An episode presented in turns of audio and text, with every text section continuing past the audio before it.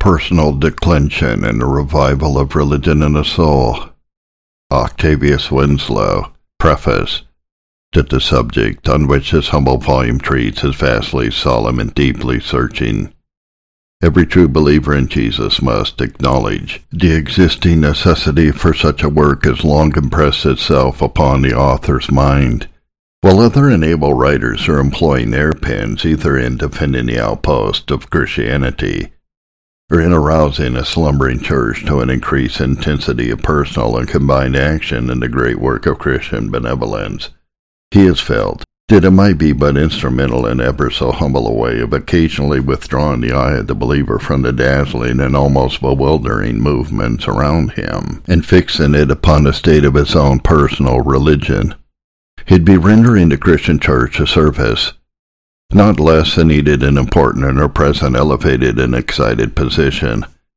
It must be admitted that the characters and tendency of the age are not favorable to deep and mature reflection upon the hidden spiritual life of the soul, world along, as the Church of God is, in her brilliant path of benevolent enterprise, deeply engaging, concerting, and carrying out new and far-reaching plans of aggression upon the dominion of sin and compelled in one hand to hold a spiritual sword in defense of the faith which with the other she is upbuilding. But few energies are left, and but little time is afforded for close, faithful, and frequent dealing with the personal and spiritual state of grace in the soul, which in consequence of thus being overlooked and uncultivated, may fall into a state of the deepest and most painful declension. They made me keeper of the vineyards, but my own vineyard have I not kept. Song of Solomon, chapter 1, verse 6. It is, then, the humble design of the writer in the present work for a while to withdraw the mind from the consideration of the mere externals of Christianity, and to aid the believer in answering the solemn and searching inquiry, What is the present spiritual state of my soul before God? In the following pages he is exhorted to forget the Christian profession he sustains, the party badge he wears, and the distinctive name by which he is known among men, to turn aside for a brief hour from all religious duties, engagements, and excitement, and to look this question fully and fairly in the face. With human wisdom and eloquence, the author has not seen fit to load and adorn his work. The subject presented itself to his mind in too solemn and dreadful an aspect for this. The ground he traversed he felt to be so holy did he need to put off the shoes from his feet and to lay aside everything that was not in strict harmony with the spiritual character of his theme? That the traces of human imperfection may be found on every page. No one can be more conscious than the author, no one more deeply humbled. Indeed, so affecting to his own mind has been the conviction of the feeble manner in which the subject is treated, did but for a deep sense of its vast importance and the demand that exists for its discussion in almost any shape. He would more than once have withdrawn his book from the press. May the Spirit of God accompany his perusal with power and unction, and to him, as unto the Father and the Son shall be ascribed the glory.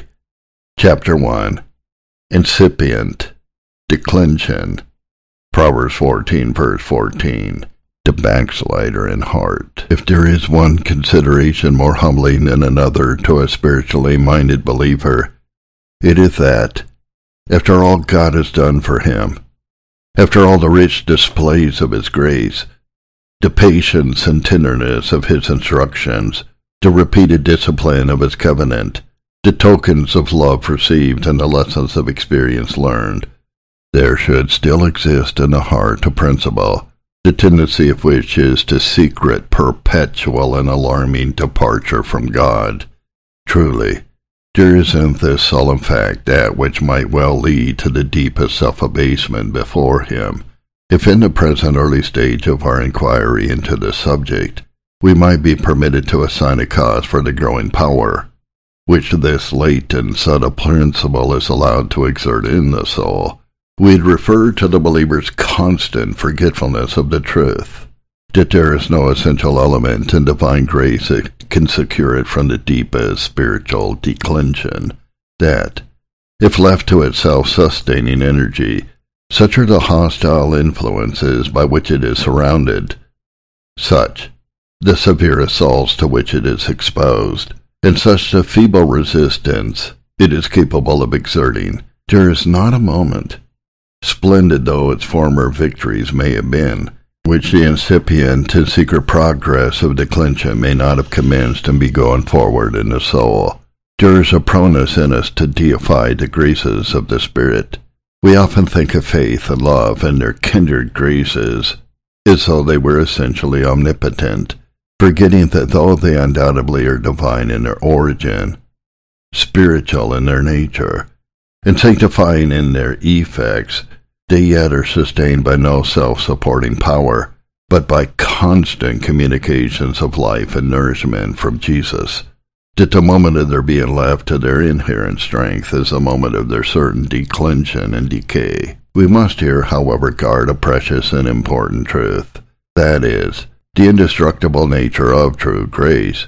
Divine grace in the soul can never really die. True faith can never utterly and finally fail we are speaking now but of their decay. A flower may droop, and yet live. A plant may be sickly, and yet not die. In the lowest stage of spiritual declension, in the feeblest state of grace, there is a life that never dies. In the midst of all his starting aside, the ebb and the flow, the wandering and the restoring, the believer in Jesus is kept by the power of God through faith unto salvation he cannot utterly fall. He cannot finally be lost. The immutability of God keeps him. The covenant of grace keeps him. The finished work of Jesus keeps him.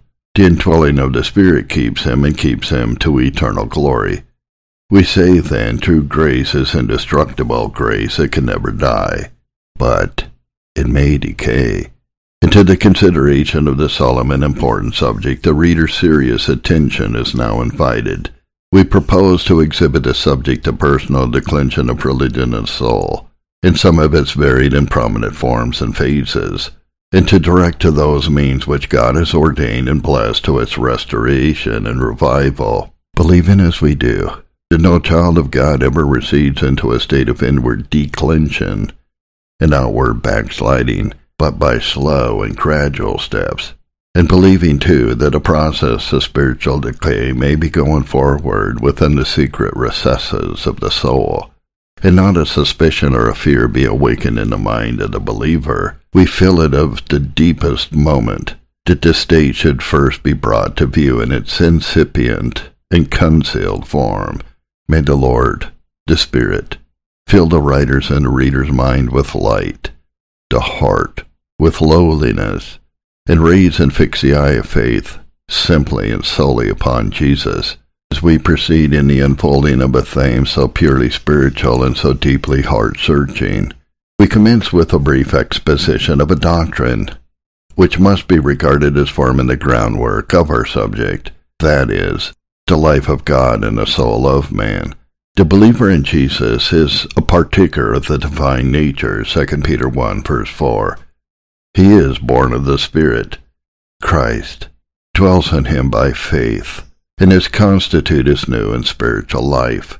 A single but emphatic expression of the apostles unfolds a doctrine and confirms a fact. Christ in you. Colossians 1 verse 27. It is not so much that the believer lives, as that Christ lives in him. Thus the apostle expresses it. I am crucified with Christ. Nevertheless I live, yet not I, but Christ lives in me. Do we look at the history of Paul as illustrative of the doctrine? Behold the grand secret of his extraordinary life. He lived unreservedly for Christ, and the spring of it was Christ lived spiritually in him. This it was that rendered him so profound in wisdom, rich in knowledge, bold in preaching, undaunted in zeal, unwearied in toil, patient in suffering and successful in labor. Christ lived in him, and this forms the high and holy life of every child of God. Christ, who is our life, to him, is a covenant head and mediator of his people, it was given to have life in himself that he might give eternal life to as many as the Father had given him. Christ possesses this life, John 5, verse 26. Christ communicates it, John 5, verse 25. Christ sustains it, John 6, verse 57. And Christ crowns it with eternal glory, John 17, verse 24. A peculiar characteristic of the life of God in a soul is that it is concealed. Your life is hid with Christ in God. It is a hidden life. Its nature, its source, its actings, its supports are veiled from the observation of men. The world knows us not. It knew not Jesus when he dwelt in the flesh, else it would not have crucified the Lord of life and glory. Is it any wonder that it knows him not, dwelling still deeper veiled in the hearts of his members? It crucified Christ in his own person. It has crucified him in the persons of his saints, and if power were given, would so crucify him yet again. And yet, there is that in the divine life of the believer which awakens the wonderment of a Christ rejecting world, that the believer should be unknown, and yet well known, should die, and yet live, should be chastened, and yet not killed, sorrowful, yet always rejoicing, poor, yet making many rich, having nothing and yet possessing all things, is indeed an enigma, a paradox to a carnal mind. Yes, there are moments when the believer is a mystery to himself. How the divine life in a soul is sustained in the midst of so much that enfeebles, kept alive, surrounded by so much that deadens, the glimmering spark not extinguished, though obscured, amid the billows, to drop all figures, how his soul advances when most opposed, soars when most burdened, rejoices when most afflicted, and sings the sweetest and the loudest, when the cross presses the heaviest, and the thorn pierces the deepest, may well cause him to exclaim, I am a wonder to others, but a greater wonder to myself. But if the nature and the supports of the divine life and the soul are hid, not so are its effects, and these prove its existence and reality. The world has a keen detecting eye upon the believer. It marks well his every step. It ponders narrowly his every going, it investigates and analyzes closely his secret motives.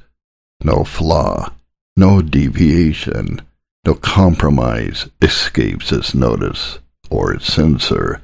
It expects, and it has a right to expect, perfect harmony of principle and practice. It rebukes, and it has a right to rebuke in marked discrepancy between the two. We say then that the effects of the life of God in the soul of the believer are observed by an ungodly world. There is that in the honest upright walk of a child of God, which arrests the attention and awakens the surprise of men, who all they hate and despise cannot but admire and marvel at it. Yet, another characteristic of the divine life in the soul is its security your life is hid with Christ in God. There, nothing can touch it. No power can destroy it. It is hid with Christ, the beloved Son of the Father, the delight, the glory, the richest and most precious treasure of Jehovah. Still more, it is hid with Christ in God, in the hand, in the heart, in the all-sufficiency, yes, in the eternity of God. Oh, the perfect security of the spiritual life of the believer. No power on earth or in hell can move it. It may be stormed by Satan, assaulted by corruption, scorned by men, and even in a moment of unbelief and in the hour of deep trial, its existence doubted by the believer himself. Yet there it is, deep lodged in the eternity of God, bound up in the heart, and with the existence of Jehovah, and no foe can destroy it. It soon, says Stephen Charnock, might Satan pull God out of heaven, undermine the security of Christ, and tear him from the bosom of the Father, is deprived the believer of his spiritual life, or destroy that principle of grace which God has implanted in him. But a greater than Stephen Charnock has declared, I give unto them eternal life, and they shall never perish, neither shall any man pluck them out of my hand. John 10, verse 28. Let the sheep and the lambs of the little flock rejoice that the shepherd lives, and that because he lives they shall live also. But we now pass to the consideration of the declension of this life in the soul. By a state of incipient declension, we mean that decay of spiritual life and grace in the believer, which marks its earliest and more concealed stage.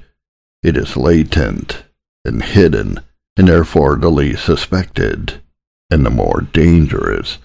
The painful process of spiritual disease may be advanced in the soul so secretly so silently, and so unobservedly that the subject of it may have lost much ground, may have parted with many graces and much vigor, and may have been beguiled into an alarming state of spiritual barrenness and decay before even a suspicion of its real condition has been awakened in his bosom. Like Samson, he may waken out of his sleep and say, I will go out, as at other times before, and shake myself. And he did not know that the Lord was departed from him, Judges 16, verse 20.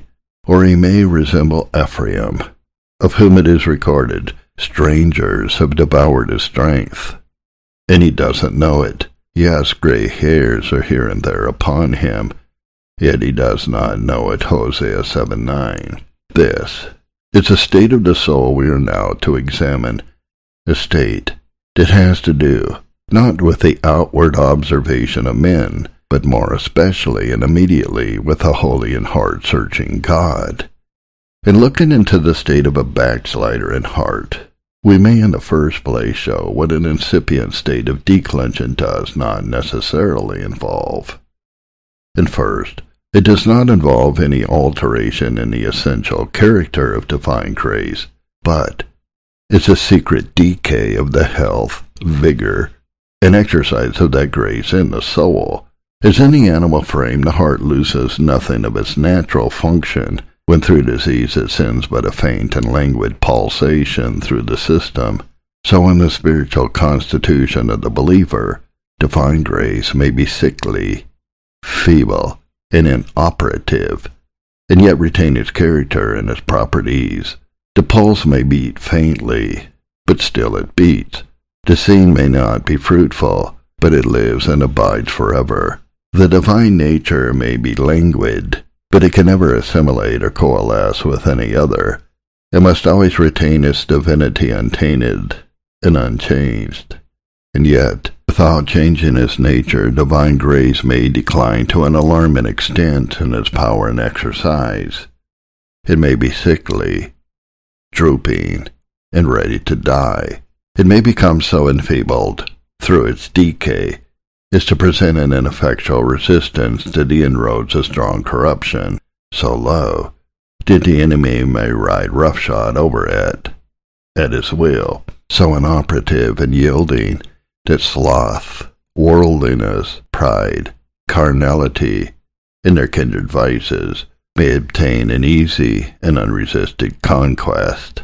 The decay of grace may be advancing too without any marked decline in the spiritual perception of the judgment as to the beauty and fitness of spiritual truth, the loss of spiritual enjoyment, not of a spiritual perception of the loveliness and harmony of the truth, shall be the symptom that betrays the true condition of the soul. The judgment shall lose none of its light, but the heart, much of its fervor, the truths of revelation, especially the doctrines of grace, shall occupy the same prominent position as to their value and beauty, and yet the influence of these truths may be scarcely felt. The Word of God shall be assented to, but as the instruments of sanctification, of abasement, of nourishment, the believer may be an almost utter stranger to it. Yes, he must necessarily be so, while this process of secret spiritual declension is going forward in a soul, This incipient state of declension may not involve any lowering of the standard of holiness, and yet there shall be no ascending of the heart, no reaching forth of the mind towards a practical conformity to that standard. The judgment shall acknowledge the divine law as embodied in the life of Christ to be the rule of the believer's walk, and yet to so low and feeble a state may vital godliness have declined in the soul that there shall be no panting after conformity to Christ, no breathing after holiness, no resistance unto blood, striving against sin. Oh, it is an alarming condition for a Christian man when the heart contradicts a judgment and the life belies a profession, when there is more knowledge of the truth than experience of its power, more light in the understanding and grace in the affections, more pretension in the profession and holiness and spirituality in the walk. And yet, to this sad and melancholy state, it is possible for a Christian professor to be reduced. How should it lead a man of empty notions, of mere creeds, of lofty pretension, of cold and lifeless orthodoxy, to pause, search his heart, examine his conscience, and ascertain the true state of his soul before God. Once more, the state of secret departure from God may exist in connection with an outward and rigid observation of the means of grace, and yet there shall be no spiritual use of or enjoyment in the means. And this, it may be, is a great lullaby of a soul, rocked to sleep by a merely formal religion the believer is beguiled into the delusion that his heart is right, and his soul prosperous in the sight of God.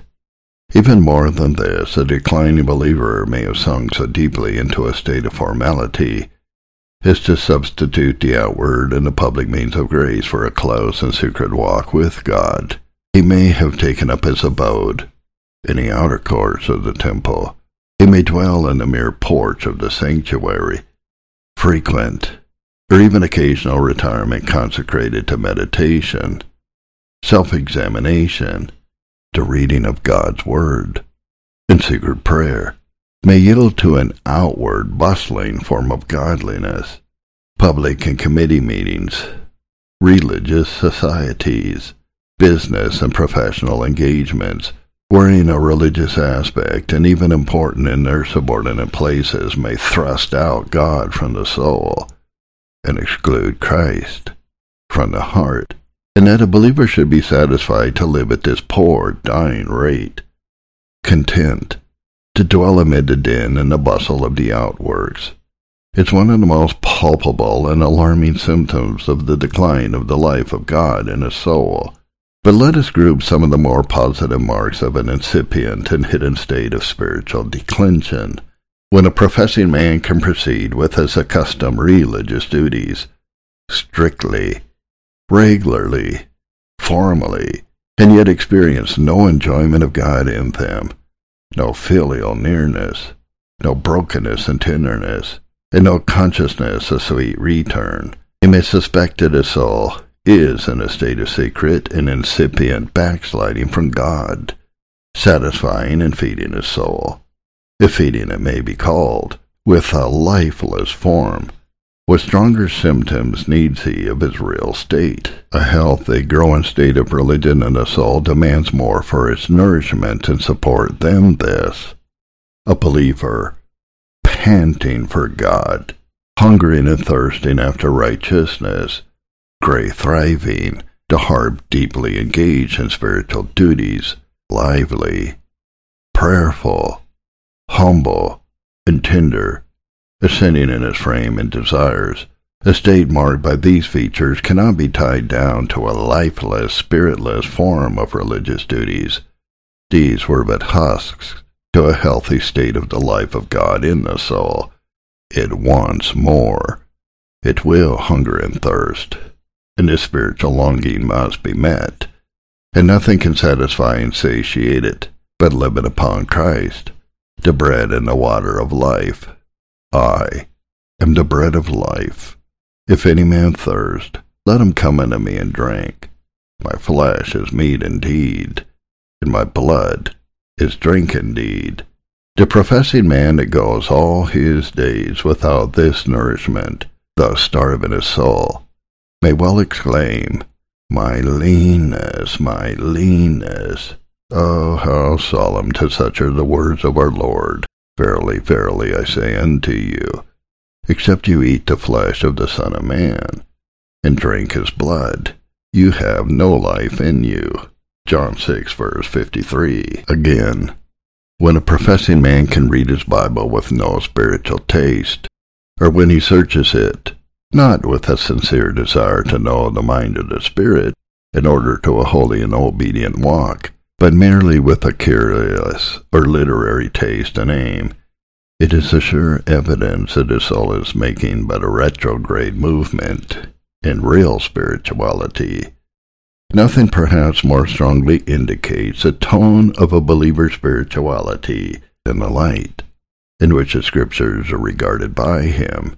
They may be read, and yet read as any other book without the deep and solemn conviction that all Scripture is given by inspiration of God, and is profitable for doctrine, for reproof, for correction, for instruction in righteousness, that the man of God may be perfect, thoroughly furnished unto all good work. 2 Timothy 3 verses 16 and 17. They may be read without a spiritual relish, without being turned into prayer, without treasuring up in the heart and reducing to daily practice its holy precepts, its precious promises, its sweet consolations, its faithful warnings, its affectionate admonitions, its tender rebukes. And thus read, how can a believer expect to derive that profit from the Scriptures which they were intended and are so calculated to convey when a professing Christian can pray and yet acknowledge that he has no nearness to the throne, no touching of the scepter, no fellowship with God, calls him Father without the sense of adoption, confesses sin in a general way, without any looking up to God through the cross, has no consciousness of possessing the ear and the heart of God. The evidence is undoubted of a declining state of religion in the soul. And when, too, he can find no sweetness in a spiritual ministry, when he is restless and dissatisfied under a searching, practical unfolding of truth, when the doctrines are preferred to the precepts, the promises to the commands, the consolations to the admonitions of the gospel, incipient declension is marked, when the believer has but few dealings with Christ, his blood, but seldom traveled to, his fullness, but little lived upon, his love and glory scarcely mentioned. The symptoms of declension in the soul are palpable. Perhaps nothing forms a more certain criterion of the state of the soul than this. We'd be willing to test a man's religion, both as to its nature and its growth, by his reply to the question, What think you of Christ? Does his blood daily moisten the root of your profession? is his righteousness, that which exalts you out of and above yourself, and daily gives you free and near access to God. Is the sweetness of his love much in your heart, and the fragrance of his name much on your lips? Are your corruptions daily carried to his grace, your guilt to his blood, your trials to his heart? In a word, is Jesus the substance of your life, the source of your sanctification, the one glorious object on which your eye is ever resting, the mark towards which you are ever pressing? Be not offended, reader, if we remark that a professing man may talk well of Christ, and may do homage to his name, and build up his cause, and promote his kingdom, and yet rest short of having Christ in his heart, the hope of glory. It is not the talking about religion, or ministers, or churches, nor an outward zeal for their prosperity, that either constitutes or indicates a truly spiritual man, and yet How much of this in our day passes current for the life of God in the soul? Oh, that among God's dear saints there was less talking of ministers and more of Jesus, less of sermons and more of the power of the truth in their souls, less of, I am of Paul, thy of Apollos, and more of, I am of Christ. An uncharitable walk towards other Christians marks a low state of grace in the soul. The more entirely the heart is occupied with the love of Christ, the less room there will be for uncharitableness towards his saints. It is because there is so little love to Jesus that there is so little towards his followers. In proportion as a mind becomes spiritual, it rises above party distinctions and names. It resigns its narrow and exclusive views, casts away its prejudices against other sections of the one church, and embraces any yearnings of its Christian sympathy, all who love the Lord Jesus Christ in sincerity. In advocating a wider platform of Christian love, we would by no means sell the truth, or compromise principles, or immolate conscience upon the altar of an infidel liberalism, but for which we plead is more that Christian love, tender-heartedness, kindness, charity, which allows a right of private judgment, respects a conscientious maintenance of truth, and concedes to others the same privilege it claims for itself, differing as many of the saints of God necessarily do in judgment. Does the same necessity exist wherefore they shall be alienated in affection? We think, far from it.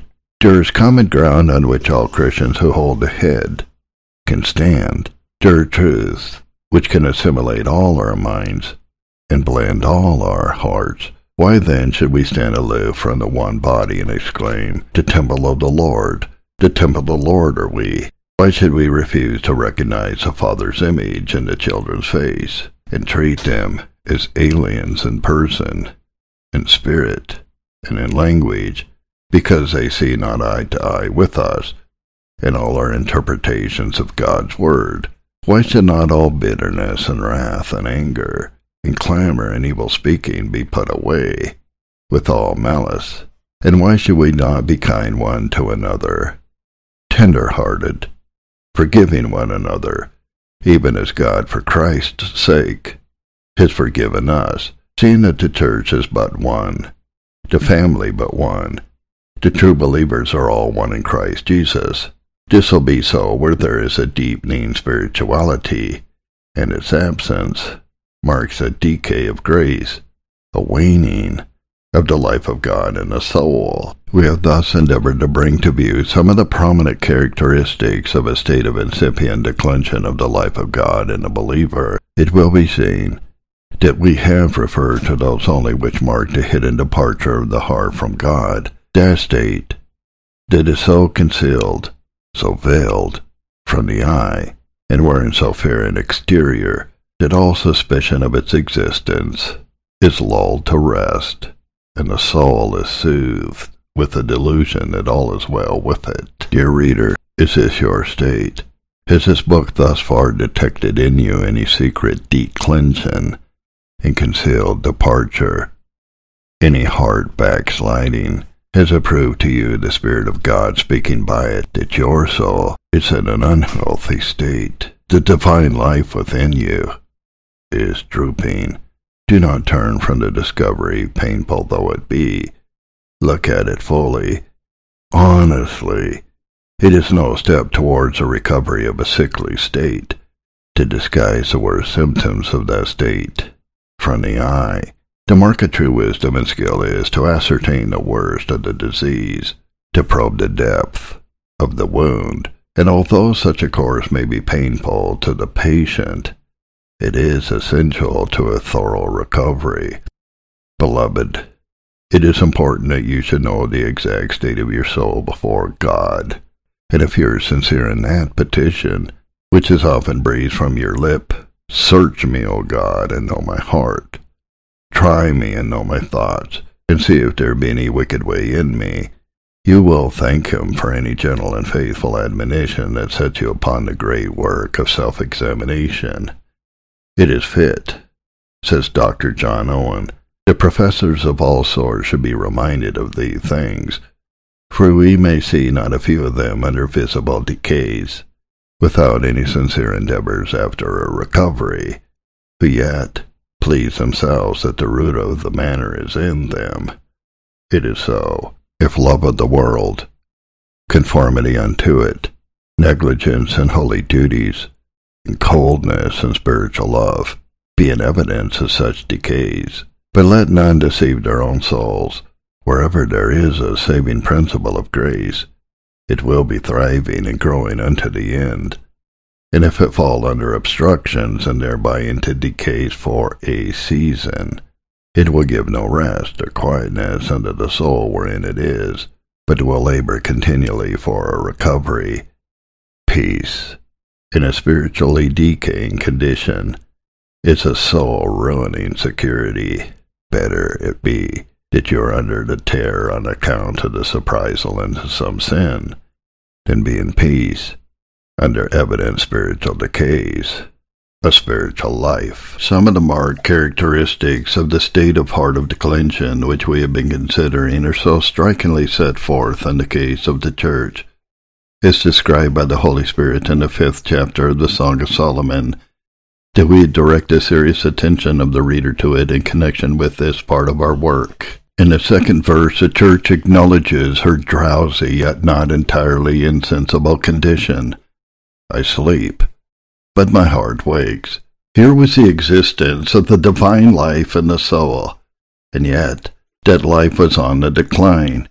She knew that she had fallen into a careless and slumbering state, that the work of grace in her soul was decaying, that the spirit of slumber had come over her, but the awful feature was she was content to be so.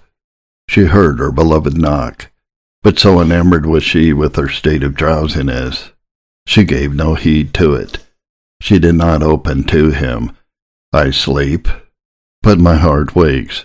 It is the voice of my beloved that knocks, saying, Open to me, my sister, my love, my dove, my undefiled, for my head is filled with dew, and my locks with the drops of the night. Thus addressed, her duty would have been instantly to have aroused herself from her sleep and admitted her Lord. A believer may fall into a drowsy state of soul, not so profound as to be entirely lost to the voice of his beloved speaking by conscience, by the word, and by providences, and yet so far may his grace have decayed, so cold may his love have grown, and so hardening may have been his declension, he shall be content that there should be a state.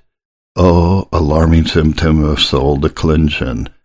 when the indulgence of sloth and self is preferred to a visit from Jesus. Then observe that, when she did arise, Christ had withdrawn himself. I opened to my beloved, but my beloved had withdrawn himself and was gone. My soul failed when he spoke. I sought him, but I could not find him. I called him, but he gave me no answer. Weary with waiting so long, grieved at the discovery made of her deep declension, and wounded by her cold repulse, he withdrew his sensible, loving presence and left her to the consequences of her sad departure. The Lord never withdraws himself from his people willingly. He is never actuated by an arbitrary impulse of his will. Such is his delight in his people, such his love towards them, that such the joy derives from their fellowship that he would walk with them all the day long and sun them with the unclouded light of his countenance.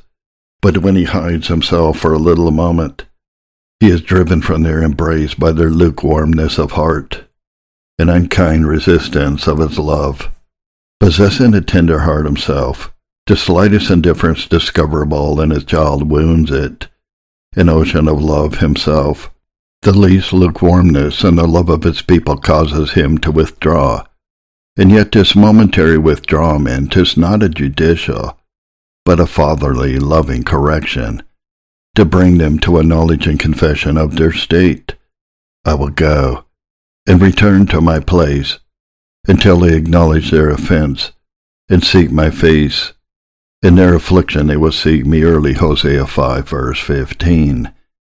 It is worthy of remark that she receded into the state of declension immediately after a peculiar manifestation of Christ's love to her soul.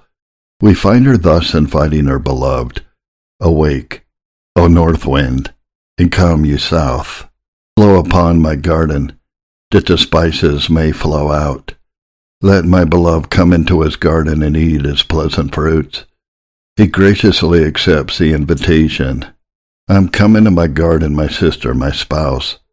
I've gathered my myrrh with my spice. I've eaten my honeycomb with my honey.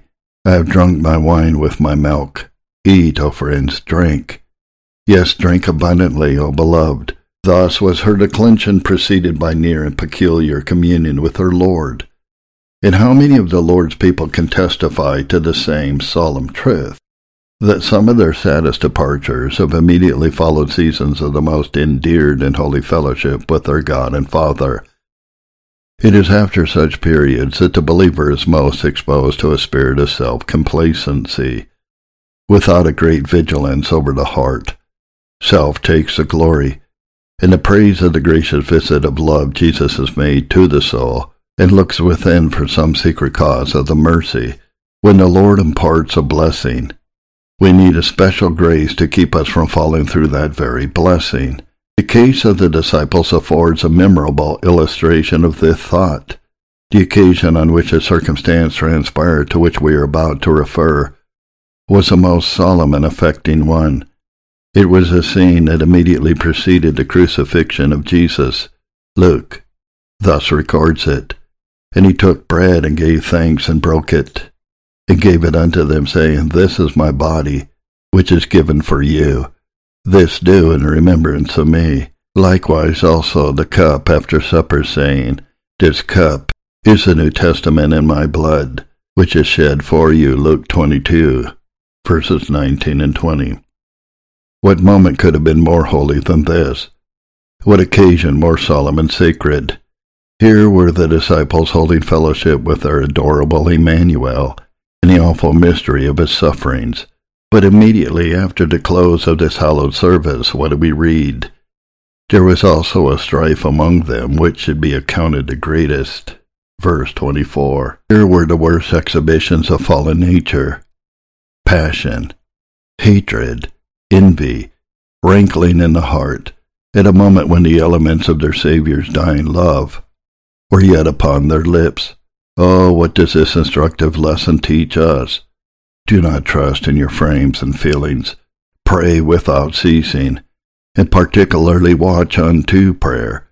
Immediately after seasons of peculiar nearness to God or special mercies received at his hands, special spiritual enjoyments, wisely remarks Robert Traill, are dangerous and render a man very needy of the helping grace of God. They expose to special temptations and are apt to give rise to special corruptions, such as spiritual pride, contentedness with a present good condition, dullness of desire after a better state.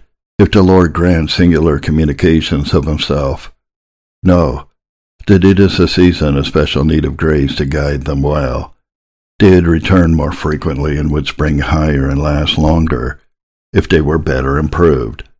The greater the blessings be, the greater is the difficulty of guiding it well, and the more difficult to work, the greater our need of the grace of God, and the more frequent and fervent should our applications be to the throne of grace for that needful, helpful grace. Yet once more, mark the hardening tendency of repeated declension in her case. In Song of Solomon chapter 3, she manifests some desire for Christ, though her posture indicated a slothful spirit. By night on my bed I sought him whom my soul loves. Immediately after Christ knocks, but she had sunk so deep in slumber that she arose not to admit him. Trace his steps, and mark the deadening nature of soul declension, she first places herself in the posture of sloth, and soon is heard to say, I sleep. Why is it that so many who appear to be seeking Christ rest short of him, It is not difficult in most cases to ascertain the true cause. It is this. They seek him in a slumbering posture, on their beds. Their desires are so languid, their frame of spirit so dead, their hearts so cold, that their very manner of seeking him seems to give an air of insincerity to their desires, and would seem to plead for a denial of their requests. Ponder again her confession. Oh, is it not the confession of many? By night, on my bed, I sought him whom my soul loves. I sought him, but I did not find him. And the reason why she did not find him was her slothful posture and her drowsy spirit in seeking him. Guard against the slothful seeking of Jesus with such a frame. Disappointment will inevitably ensue. But seek him with all your heart, with all your desire, with the whole bent of your soul. Seek him as your chief, your only good. Seek him as that which can supply the absence of all other good, without whom nothing is good. Seek him as that blessing that can turn every bitter cup into sweetness, every dark cloud into brightness, every cross into a mercy that can bring bread out of the eater and honey out of the rock. Oh, what a portion has that soul that has Jesus for its portion. The Lord is my portion, says my soul. Therefore will I hope in him but he must be sought with all the vigor of the soul, with all the intensity of desire, and with all perseverance of purpose if he would be found. And well is he worth this labor of search. He is that pearl that will repay a diligent seeking. He will plentifully reward every sincere, humble comer. Not a want, but he will supply. Not a wound, but he will heal. Not a sorrow, but he will soothe. Not a sin, but he will pardon. Not a corruption, but he will subdue. But seek him with full purpose of soul, and he shall be found.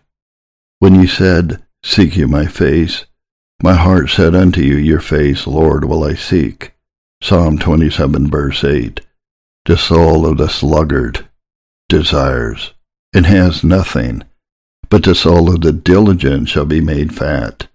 Proverbs 13, verse 4. There is yet one more remarkable feature in the state of the church we have been considering, too instructive to pass by unnoticed. We allude to the persuasion she felt that though the divine life in her soul was at a low ebb, still Christ was hers, and she was Christ's. I sleep, but my heart wakes.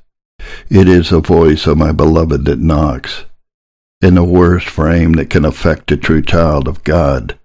There is always some indication that the divine life in the soul is not quite extinguished. In its greatest decay, there is yet some symptom of a life. In the darkest hour, there is that in the nature of true grace which emits some scintillation of its essential glory. In its greatest defeat, that which asserts its divinity just as a king, though deposed from a throne and driven into exile, can never entirely divest himself of the dignity of its regal character. So real grace, though often severely tried, sharply assailed, and sometimes momentarily defeated, can never sink its character, nor relinquish its sovereignty. Mark the proof of this in the case of the Apostle Paul. Now then, it is no more I that do it, but sin that dwells in me. For the good that I would I do not, but the evil which I would not that I do. Now if I do that I would not, it is no more I that do it, but sin that dwells in me. Romans 7, 17, 19, and 20. And so the church expresses it. I sleep, but my heart wakes. In her most drowsy, slothful state, she could not forget that she was still her beloved's, and that her beloved was hers. Glorious nature, and blessed triumph of the life of God in the soul of man. We now come to the consideration of the revival of this divine life in the soul of the believer. From what has been already advanced, it will be perceived that we are far from considering this a hopeless state. For a declining believer to settle down under the conviction that such a state is irrecoverable, that because he has taken the first step in departure from God, he must necessarily take the second, is to afford the most alarming evidence of a state of soul declension. But so far from this, we state it distinctly and emphatically that whatever be the departure of a backsliding child of God, it is recoverable. Not a step has he lost, but may be retraced. Not a grace has decayed, but may be restored. Not a joy has fled, but may be won back. Alas for us, when the day comes that shall close up every avenue to the return of a backsliding soul, that tells us that the Father no longer welcomes home the prodigal, that the blood of Jesus no longer heals a wounded spirit, that the Holy Spirit no longer restores the lost joys of God's salvation. But we desire now to show that for every poor, self-condemned, heartbroken, returning soul, there is a lingering affection in the heart of the Father, a welcome in the blood of Jesus, and therefore every encouragement to arise and come to God. The first direction which we would give in the way of recovery is acquaint yourself thoroughly with the real state of your soul. It's before God. As a first step in conversion was to know yourself to be a lost, helpless, condemned sinner. So now, in your reconversion to God, you must know the exact state of your soul. Be honest with yourself. Let there be a thorough, faithful examination of your spiritual condition. Let all disguise be removed, the eye withdrawn from the opinion of men, and the soul shut in with God in a close scrutiny of its worst state. Your pastor, your church, your friend, may know nothing of the secret state of your soul. They may not even suspect any hidden decline of grace, any incipient backsliding of heart from God to their partial eye. The surface may be fair to look upon. To them your spiritual state may present the aspect of prosperity and fruitfulness. But the solemn question is between God that judges, not as man judges, by the outward appearance only, but who judges the heart. I, the Lord, search the heart. The backslider in heart may deceive himself. He may deceive others, but God he cannot deceive. Seek then to know the real condition of your soul. Search and see what graces of the Spirit have declined, what fruits of the Spirit have decayed. My listener, this is a solemn and a great work we have set you upon, but it is necessary to your recovery. We would bring you into the court of your own bosom, to examine fairly and strictly the spiritual state of your soul. It is a solemn process. The witnesses summoned to testify are many. Conscience is a witness. How often it has been silenced. The word is a witness. How sadly it has been neglected. The throne of grace is a witness. How frequently has it been slighted. Christ is a witness. How much has he been undervalued. The Holy Spirit is a witness. How deeply he has been grieved. God is a witness. How greatly he has been robbed. All these testify against the soul of a backslider in heart, and yet all plead for its return. The second step is to discover and bring to light the cause of the soul's declension. Is there not a cause? Search and see. What has fallen as a blight upon your soul? What is feeding at the root of your Christianity? The Apostle Paul skillful to detect and faithful to reprove any declension in the faith or laxity in the practice of the early churches discovered in that of Galatia, a departure from the purity of the truth, and a consequent carelessness in their walk. Grieved at the discovery, he addressed to them an affectionate and faithful epistle, expressive of his astonishment and pain, and proposing a solemn and searching inquiry. I marvel, he writes, that you are so soon removed from him that called you into the grace of Christ. How, after that you have known God, or rather known of God, I turn you again to the weak and beggarly elements.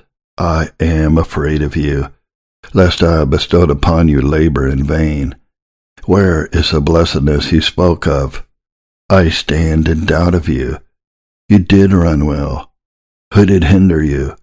This persuasion comes not of him that calls you.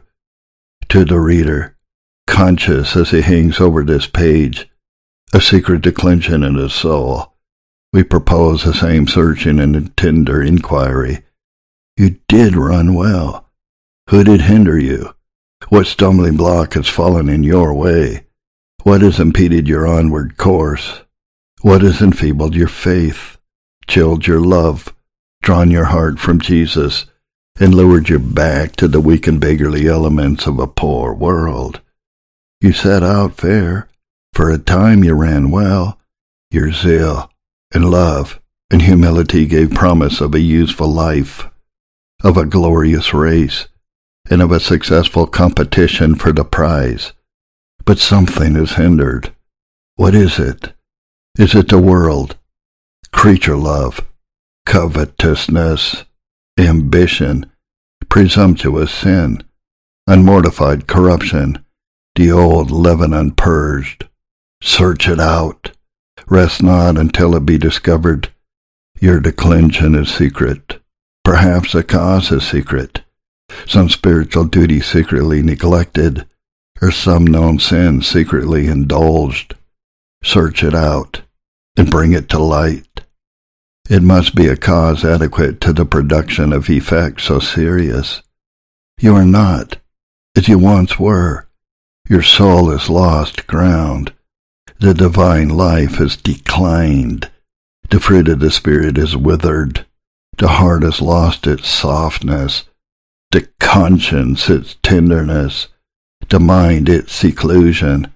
The throne of grace its sweetness. The cross of Jesus its attraction. Oh, how sad and melancholy the change that has passed over you. And have you not the consciousness of it in your soul? Where is the blessedness he spoke of? Where is the sunlight countenance of a reconciled Father? Where are the rich moments spent before the cross? The unhallowed scenes of communion in the closet, shut in with God? Where is the voice of the turtle dove, the singing of birds, the green pastures, where you did feed, the still waters on whose banks you did repose? Is it all gone? Is it winter with your soul? Ah, yes, your soul is made to feel that it is an evil and a bitter thing to depart from the living God. But yet, there is hope. The next step in the work of personal revival is to take the cause of the soul's declension immediately to the throne of grace and lay it before the Lord. There must be no parleying with it no compromise, no concealment. There must be a full and unreserved disclosure before God, without anything of palliation or disguise. Let your sin be confessed in all its guilt, aggravation, and consequences. This is just what God loves, an open, ingenuous confession of sin, searching and knowing, though he does all hearts. He yet delights in the honest and minute acknowledgment of sin from his backsliding child. Language cannot be too humiliating. The detail cannot be too minute. Mark the stress he has laid upon this duty, and the blessing he has annexed to it.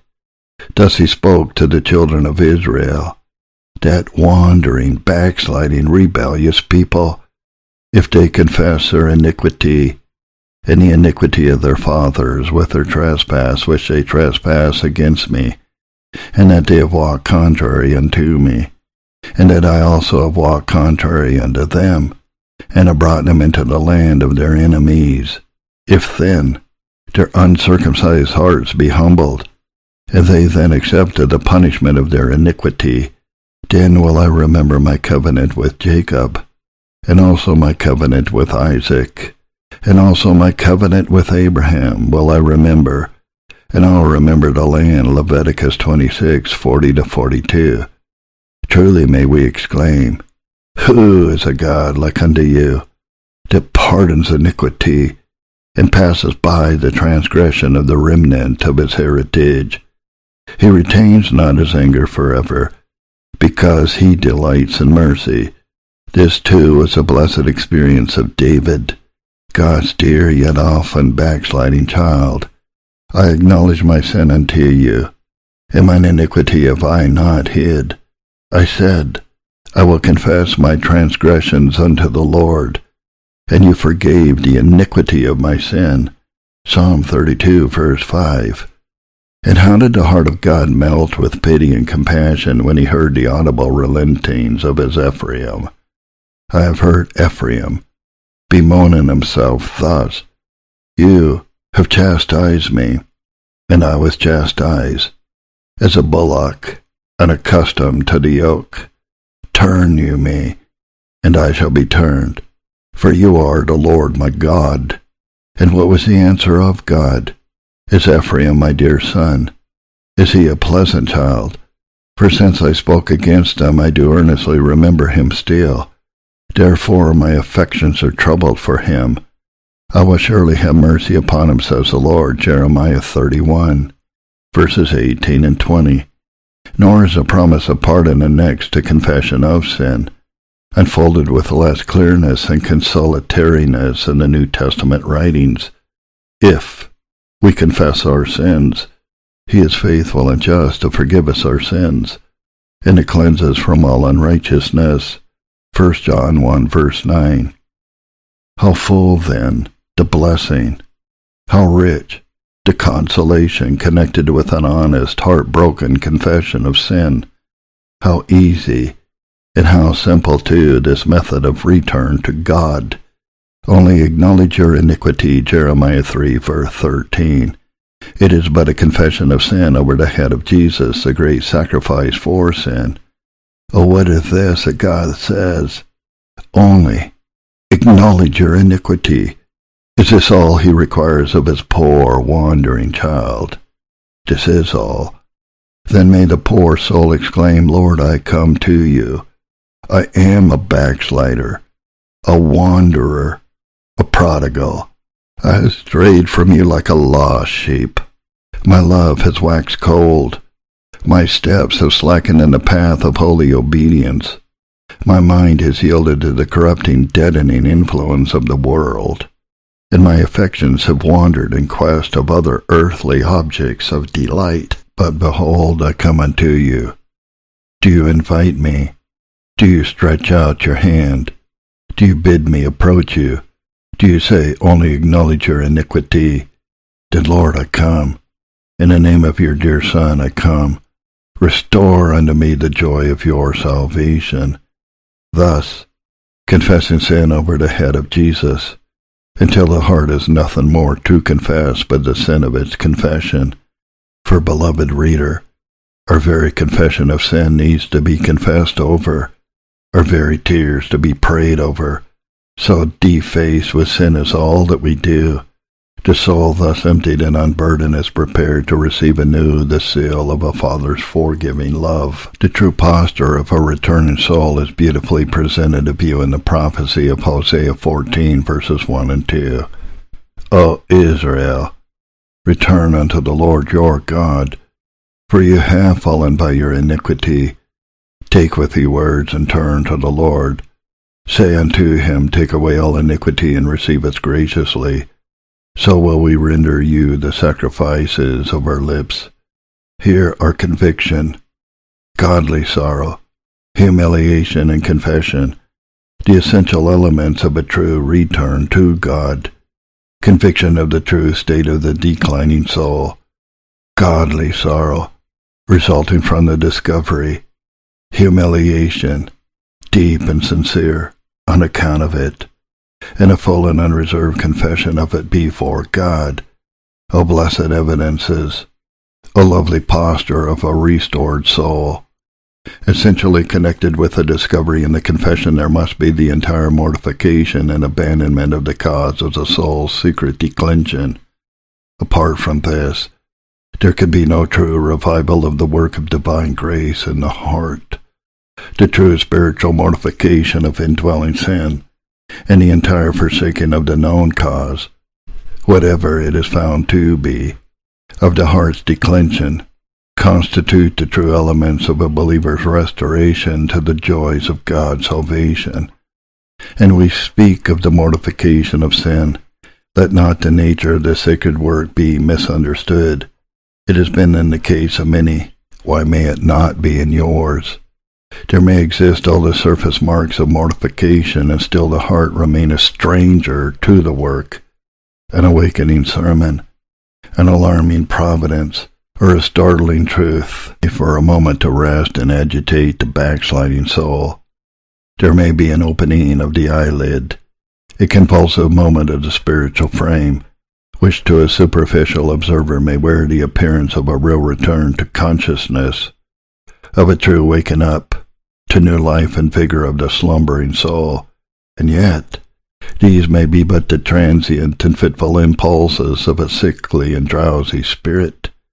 The means of grace, too, may be returned, too. The secret declension felt, deplored, and acknowledged, but the hidden cause remaining unmortified and unremoved. All appearance of recovery quickly and painfully subsides. It was but a transient, momentary shock, and all was still. The heavy eyelid but feebly opened and closed again. The goodness of promise so fair was but as a morning cloud in the early dew, and the reason is found in the fact that there was no true mortification of sin, and so I may repair to a plant withering and drooping in my garden. I may employ every external mean for its revival. I may loosen the earth about it, water, and place it in the warm sunbeam.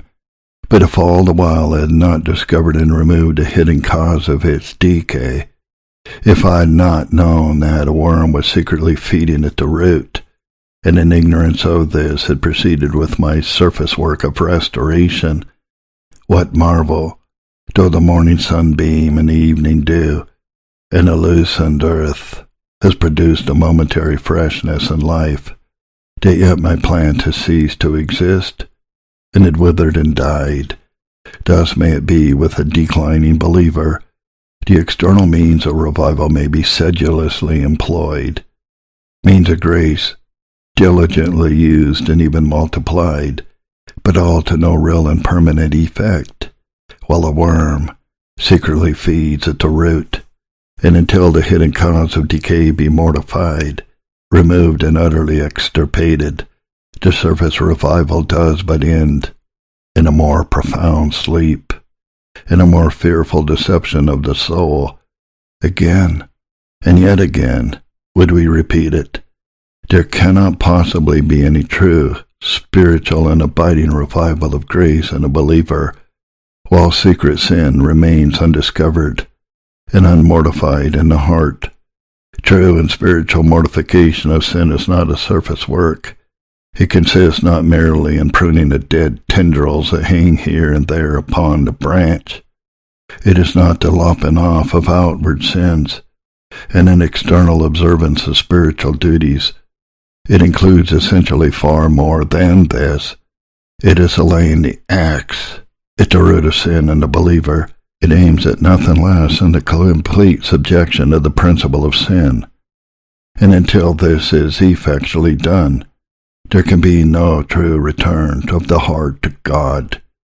Christian, what is the cause of your soul's secret declension? What is it that at this moment feeds upon the precious plant of grace, destroying its vigor, its beauty, and its fruitfulness?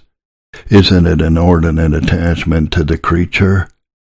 Mortify it. The love of self. Mortify it. The love of the world. Put it to death. some sinful habit secretly indulged, mortify it. It must be put to death, root as well as branch.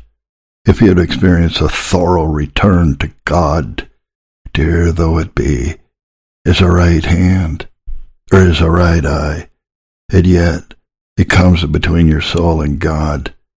If it crucifies Christ in you, if it weakens your faith, enfeebles grace, destroys the spirituality of the soul, rendering it barren and unfruitful, rest not short of its utter mortification, nor must this great work be undertaken in your own strength.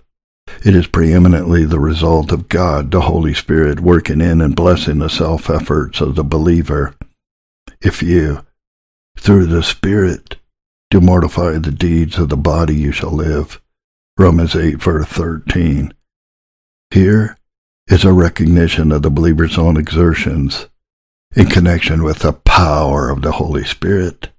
If you, believers, you saints of God, through the Spirit do mortify the deeds of the body and so on, it is a work of the believer himself, but the powers of the Spirit of God.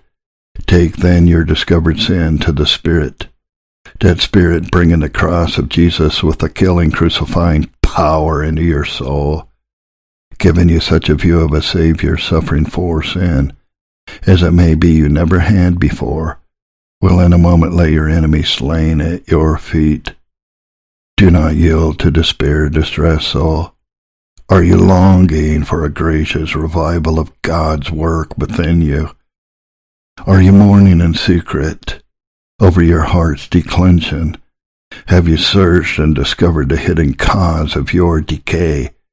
And is your real desire for its mortification? Then look up and hear the consolatory words of your Lord. I am the Lord that heals you. Exodus 15 verse 26. The Lord is your healer. His love can restore you. His blood can heal you. His grace can subdue your sin. Take with you words and turn to the Lord. Say unto him, Take away all iniquity and receive us graciously. And the Lord will answer, I will heal their backslidings. I will love them freely, for mine anger is turned away from him. Endeavor to enrich and enlarge your mind with more spiritual apprehensions of the personal glory, love, and fullness of Christ. All soul declension arises from the admission of things into the mind, contrary to the nature of indwelling grace. The world, its pleasures, its vanities, its cares, its very temptations, these enter the mind disguised in the shape often of lawful undertakings and duties, and draw off the mind from God and the affection from Christ. These too weaken and deaden faith and love, and every grace of the indwelling Spirit. They are the foxes that spoil the vines, for our vines have tender grapes, Song of Solomon 2.15. The world is a most hurtful snare to the child of God it is impossible that he can maintain a close and holy walk with God, live as a pilgrim and a sojourner, wage a constant and successful warfare against his many spiritual foes, and at the same time open his heart to admit the greatest foe to grace, the love of the world. But when the mind is preoccupied by Christ, filled with contemplations of his glory and grace and love, no room is left for the entrance of external allurements. The world is shut out, and the creature is shut out, and the fascinations of sin are shut out, and the soul holds a constant and undisturbed fellowship with God, while it is enabled to maintain a more vigorous resistance to every external attack of the enemy.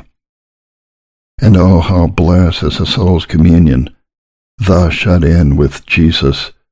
Behold, I stand at the door and knock. If any man hear my voice and open the door, I will come in to him and will sup with him and he with me. I would come in, says the dear Lamb of God, and dwell in you. and take up my abode with you, and sup with you, and you with me. This is true fellowship, and all sweet response of his own spirit in the heart. When the believing soul exclaims, When you said, Seek you my face, my heart said unto you, Your face, Lord, will I seek. Enter you, precious Jesus. I want none but you. I desire no company, and would hear no voice but yours. I will have fellowship with none but you. Let me sup with you. Yes, give me your own flesh to eat, and your own blood to drink. Ah, dear Christian reader, it is because we have so little to do with Jesus. We admit him so seldom and so reluctantly to our hearts. We have so few dealings with him, travel so seldom to his blood and righteousness, and live so little upon his fullness that we are compelled so often to exclaim, My leanness, my leanness. But if we be risen with Christ, seek those things which are above, where Christ sits at the right hand of God. Let us seek to know Christ more, to have more spiritual and enlarged comprehensions of his glory, to drink deeper into his love, imbibe more of his spirit, and conform more closely to his example. But that which forms the great secret of all personal revival is yet to be disclosed. We allude to a fresh baptism of the Holy Spirit. This a declining soul needs more than all beside. Processing this in a large degree possesses every spiritual blessing. It includes, and is a pledge of every other. Our dear Lord sought to impress this his last consoling doctrine upon the drooping minds of his disciples, his bodily presence in their midst, he taught them, was not to be compared with the spiritual and permanent dwelling of the Spirit among them. The descent of the Holy Spirit was to bring all things that he had taught them to their remembrance. It was to perfect them in their knowledge of the supreme glory of his person, the infinite perfection of his work, the nature and spirituality of his kingdom, and its ultimate and certain triumphs in the earth. The descent of the Spirit, too, was to mature them in impersonal holiness, and more eminently fit them for the arduous and successful labor in his cause, by deepening their spirituality, enriching them with more grace, and enlarging them with more love. And fully did the baptism of the Holy Spirit on the day of Pentecost accomplish all this, the apostles emerged from his influence like men who had passed through a state of reconversion. And this is a state you must pass through. Would you experience a revival of God's work in your soul? You must be reconverted, and that through a fresh baptism of the Holy Spirit. Nothing short of this will quicken your dying graces and melt your frozen love. Nothing but this will arrest your secret declension and restore your backsliding heart. You must be baptized afresh with the Spirit, that Spirit whom you so often and so deeply wounded, grieved, slighted, and quenched, must enter you anew, and seal, and sanctify, and reconvert you. Oh, arise and pray and agonize for the outpouring of the Spirit upon your soul Give up your lifeless religion, your form without the power, your prayer without communion, your confessions without brokenness, your zeal without love. And oh, what numerous and precious promises cluster in God's word, all inviting you to seek this blessing. He shall come down like rain upon the mown grass, as showers that water the earth. Psalm 72, verse 6. I will heal their backslidings. I will love them freely, for mine anger is turned away from him. I will be as a dew unto Israel. He shall grow as a lily and cast forth his roots as Lebanon. His branches shall spread, and his beauty shall be as the olive tree, and his smell as Lebanon. Those who dwell under his shadow shall return. They shall revive as a corn, and grow as a vine. The scent thereof shall be as the wine of Lebanon. Hosea 14, verses 4 to 7. Come, let us return unto the Lord, for he is torn, and he will heal us. He is smitten, and he will bind us up.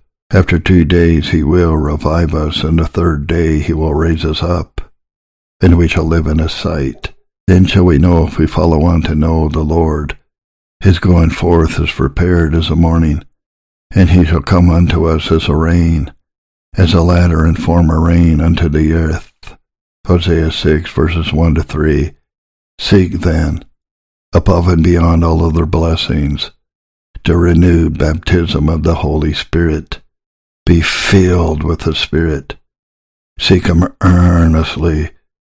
Seek Him under the deep conviction of your absolute need of Him. Seek Him perseveringly, believingly. God has promised, I will pour out my Spirit upon you and asking it in the name of Jesus, you shall receive.